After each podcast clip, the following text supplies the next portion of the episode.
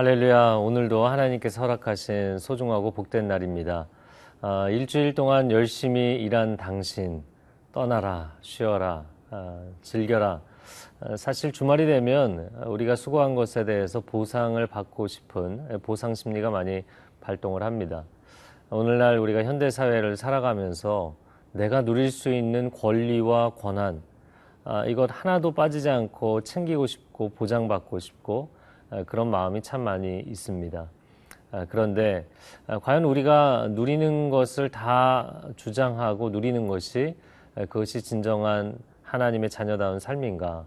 오늘 본문에서 우리에게 사도 바울이 권면하고 도전하는 내용들 함께 묵상하기를 바랍니다.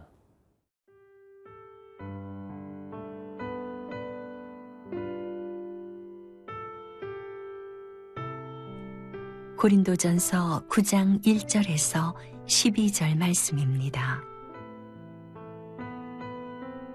내가 자유인이 아니냐, 사도가 아니냐, 예수 우리 주를 보지 못하였느냐, 주 안에서 행한 나의 일이 너희가 아니냐. 다른 사람들에게는 내가 사도가 아닐지라도 너희에게는 사도이니 나의 사도됨을 주 안에서 인친 것이 너희라. 나를 비판하는 자들에게 변명할 것이 이것이니 우리가 먹고 마실 권리가 없겠느냐. 우리가 다른 사도들과 주의 형제들과 게바와 같이 믿음에 참여된 아내를 데리고 다닐 권리가 없겠느냐. 어찌 나와 바나바만 일하지 아니할 권리가 없겠느냐? 누가 자기 비용으로 군 복무를 하겠느냐? 누가 포도를 심고 그 열매를 먹지 않겠느냐? 누가 양떼를 기르고 그 양떼의 젖을 먹지 않겠느냐? 내가 사람의 예대로 이것을 말하느냐? 율법도 이것을 말하지 아니하느냐? 모세의 율법에 곡식을 밟아 떠는 소에게 망을 씌우지 말라 기록하였으니 하나님께서 어찌 소들을 위하여 염려하심이냐? 오로지 우리를 위하여 말씀하심이 아니냐? 과연 우리를 위하여 기록된 것이니 밭 가는 자는 소망을 가지고 갈며 곡식 떠는 자는 함께 얻을 소망을 가지고 떠는 것이라. 우리가 너희에게 신령한 것을 부렸은즉 너희의 육적인 것을 거두기로 과하다 하겠느냐. 다른 이들도 너희에게 이런 권리를 가졌거든 하물며 우리일까 보냐. 그러나 우리가 이 권리를 쓰지 아니하고 범사에 참는 것은 그리스도의 복음에 아무 장애가 없게 하려 함이로다. 오늘 본문의 첫 번째 부분입니다. 아, 1절부터 7절까지의 말씀인데요. 아, 사도 바울의 자기 권리 포기에 대한 이야기입니다. 1절 말씀. 내가 자유인이 아니냐, 사도가 아니냐, 예수 우리 주를 보지 못하였느냐, 주 안에서 행한 나의 일이 너희가 아니냐. 아, 사도 바울이 먼저 자기 자신에 대한 이야기를 하고 있습니다. 아, 내게도 자유가 있다. 그러나 나는 그 자유를 다 사용하지 않는다. 아, 나도 사도로서 수고를 많이 했다. 그러나 그런 사도로서 주장할 수 있는 당연한 권리 내가 다 주장하지 않는다라고 이야기를 하는 것이죠. 2절 말씀에 다른 사람들에게는 내가 사도가 아닐지라도 너희에게는 사도이니 나의 사도됨을 주 안에서 인친 것이 너희라. 아, 사도 바울의 사도권에 대해서 아, 반박하는 사람들이 초대교회 안에 있었습니다. 왜냐하면 그는 열두 사도에 포함된 인물은 아니었기 때문이죠. 그러나 담에색 도상에서 부활하신 주님을 배웠고 또 이방인의 사도로 부름을 받은 것이 바울의 삶이었고 사역이었습니다. 그 열매로 아, 그것을 인증해 주는 것으로 고린도 교회가 복음을 받고 사도 바울을 통하여서 교회로 세워지게 되었던 것이죠. 그래서 이렇게 이야기를 합니다. 3절 말씀에 나를 비판한 자들에게 변명할 것이 이것이니 4절 우리가 먹고 마실 권리가 없겠느냐. 자, 사도 바울이 자신의 사도성을 변호하는 도입 부분이 나왔습니다. 에, 그러나 여기서는 자신의 사도권 변호를 어, 주된 맥락으로 이야기하는 것은 아닙니다. 오히려 어, 사도 바울의 사도권에 대한 보장, 그 보호에 대한 변증은 고린도 후서에 집중적으로 나오고 있습니다. 오늘 본문에서 그가 이야기하고 싶은 것은 내가 사도이지만 사도권을 포기하며 살아가는 이 삶의 방식, 지금 고린도 전서는 끊임없이 기독교 윤리에 대한 것을 다루고 있죠. 어, 성도로서, 하나님의 자녀로서 우리는 어떤 삶을 살 것인가. 사도 바울은 자신의 삶을 본받으라는 이야기를 하고 있는 것입니다. 그래서 사절 말씀에 우리가 먹고 마실 권리가 당연히 있다. 왜 없겠느냐라는 이야기를 합니다. 생각해 보십시오. 그가 사역자로서, 영적 지도자로서 수고한 만큼 사람들이 그들에게 음식을 공개하고 재정적인 후원을 하고 그들에게 아름다운 또 어, 환경과 숙소와 식사를 어, 대접하고 제공할 만한 그러한 어떤 권리가 그들에게 없겠느냐? 당연히 있다라는 것입니다. 그런데 그는 그것을 사용하지 않았던 것이죠. 자, 5절 말씀. 우리가 다른 사도들과 주의 형제들과 개바와 같이 믿음에 자매된 아내를 데리고 다닐 권리가 없겠느냐. 베드로나 다른 사도들이나 순회 전도자들의 경우에는 어, 당연히 집을 떠나서 너무나 오랜 시간 아, 바깥 지역들을 돌아다니기 때문에 가족이 함께하고 부인이 함께하는 동부인해서 사역을 다니는 경우들이 대부분이었다라는 것이죠. 그런데 그것을 비난하는 것이 아닙니다. 그러나 그렇게 되면 지교회에서 지역교회에서 감당해야 될 부분들이 많아지게 된다는 것을 사도 바울은 이야기하는 것입니다.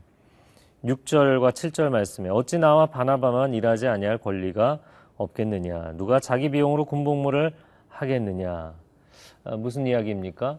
사역을 하는데 그 사역에 대한 마땅한 보상 대접을 받는 것 아, 그것은 당연한 것이다. 그러나 우리는 그것을 사용하지 않고 있다라는 이야기를 하고 있습니다.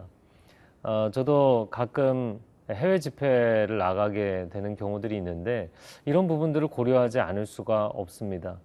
어, 초대한 교회에서는 어, 이런저런 좋은 곳에 어, 관광을 하시면 좋겠습니다. 모시고 다니고 싶습니다. 이런 얘기 합니다.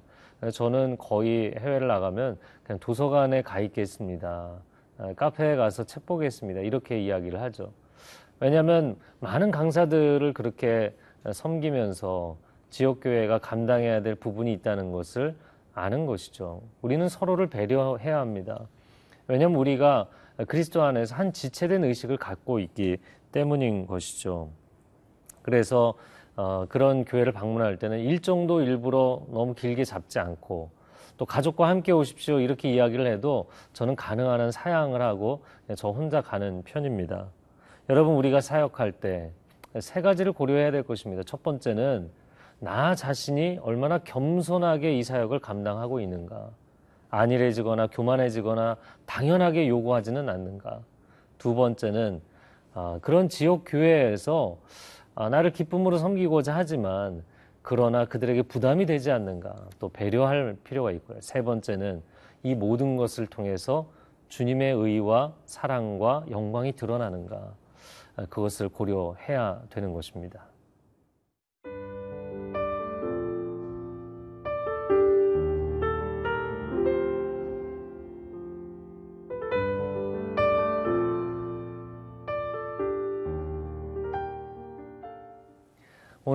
두 번째 부분입니다. 9절에서 12절의 말씀인데요. 9절을 아, 보면 모세의 율법에 곡식을 밟아 떠는 소에게 망을 씌우지 말라 기록하였다. 아, 모세의 율법에서도 이야기하는 것이죠. 수고하는 짐승일지라도 그 짐승이 곡식을 떠는데 너무 일을 하다 보니까 배가 고파서 만약에 그 곡식을 먹으려고 하면 그것을 못 먹도록 입에 망을 씌우는 경우들이 있었다는 것이죠. 그렇게 하지 말라는 것입니다. 아, 그 일을 하는 수고하는 짐승에게도 자기 권리가 있는 것이 아니냐. 그런데 이것이 짐승에게만 해당되는 것이 아니라 하나님의 사람들에게도 해당된다는 것이죠.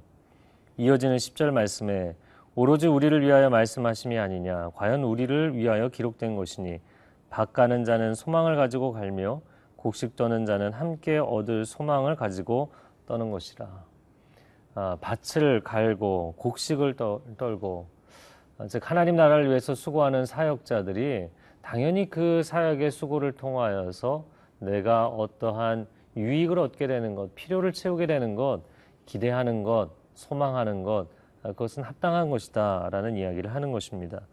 11절 말씀에 우리가 너희에게 신령한 것을 뿌렸은 즉 너희의 육적인 것을 거두기로 과하다 하겠느냐.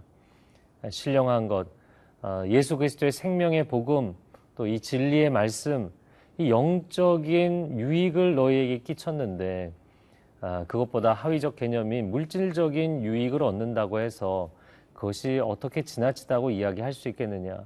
결코 잘못된 것이 아니다 라는 이야기를 하는 것입니다. 마지막 12절 말씀에 다른 이들도 너희에게 이런 권리를 가졌거든 하물며 우리일까 보냐 그러나 우리가 이 권리를 쓰지 아니하고 범사에 참는 것은 그리스도의 복음에 아무 장애가 없게 하려 함이로다. 아, 그리스도인으로서 또 사역자로서의 권리 포기에 관련된 것, 아, 이 부분을 좀 정리해서 함께 나누기를 원합니다. 첫 번째, 아, 교회와 목회자들의 관계에 있어서 교회는 어떤 입장을 갖는 것이 좋은가? 아, 교회 성도들 또 리더십 가운데는 목회자들은 청빈해야 된다 이런 생각을 가진 분들이 많이 있습니다. 물론 맞는 이야기입니다. 그런데 이 청빈이라는 것은 강요로 되는 것이 아니라 자원함으로 되어야 아름답다라는 것을 기억할 수 있어야 할 것입니다. 왜냐하면 목회자들이 적어도 목회에 집중할 수 있는 어떤 재반 여건이 주어져야 되는데 그런 삶의 여건이 보장되지 않으면 목회 집중을 못하고 먹는 것과 자는 것, 자기 가족들 생활에 근심 걱정 염려를 하게 되는 경우들을 참 많이 보았습니다. 그렇기 때문에 교회는 목회자들이 기본적인 생활을 할 수 있는 여건들을 마련해주고 아, 그리고 하나님의 교회, 하나님의 나라 사역에 집중할 수 있도록 아, 지원하는 것이 합당하다고 봅니다. 두 번째는 성도들과 사역자들 간의 관계입니다.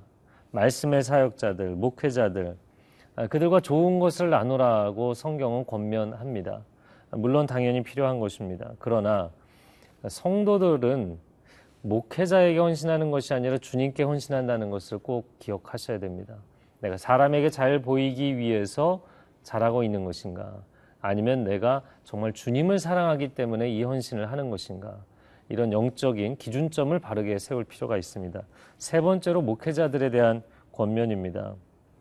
성도들에게 늘 헌신을 가르치지만 나는 과연 헌신의 본이 되고 있는가? 자기 점검이 필요한 것이죠.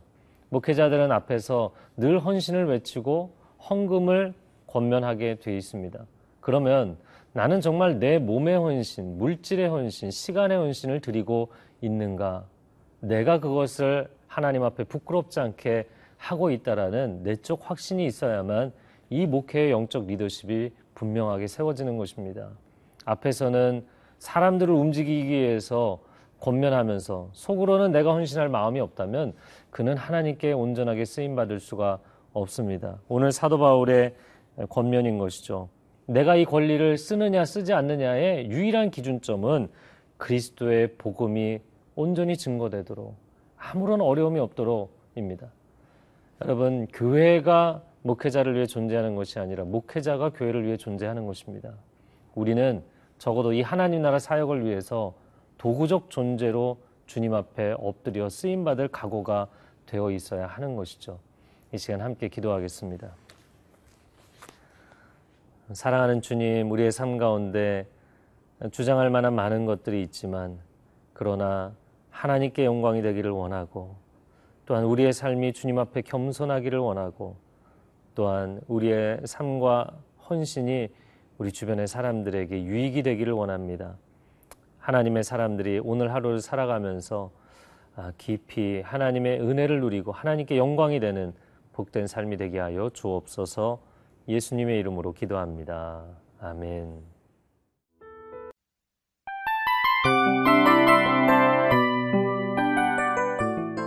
이 프로그램은 청취자 여러분의 소중한 후원으로 제작됩니다.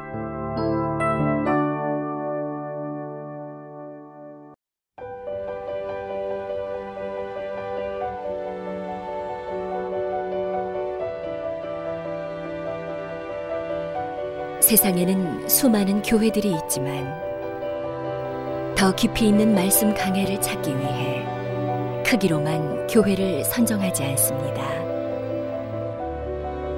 보다 좋은 영적 콘텐츠를 더 많이 나누기 위해 방송비를 받지 않습니다. 1년 365일 복음만 전하고 싶어서 우리는 광고를 하지 않습니다. 온누리의 복음을 땅끝까지 CGN TV와 함께 땅끝 선교사가 되주세요.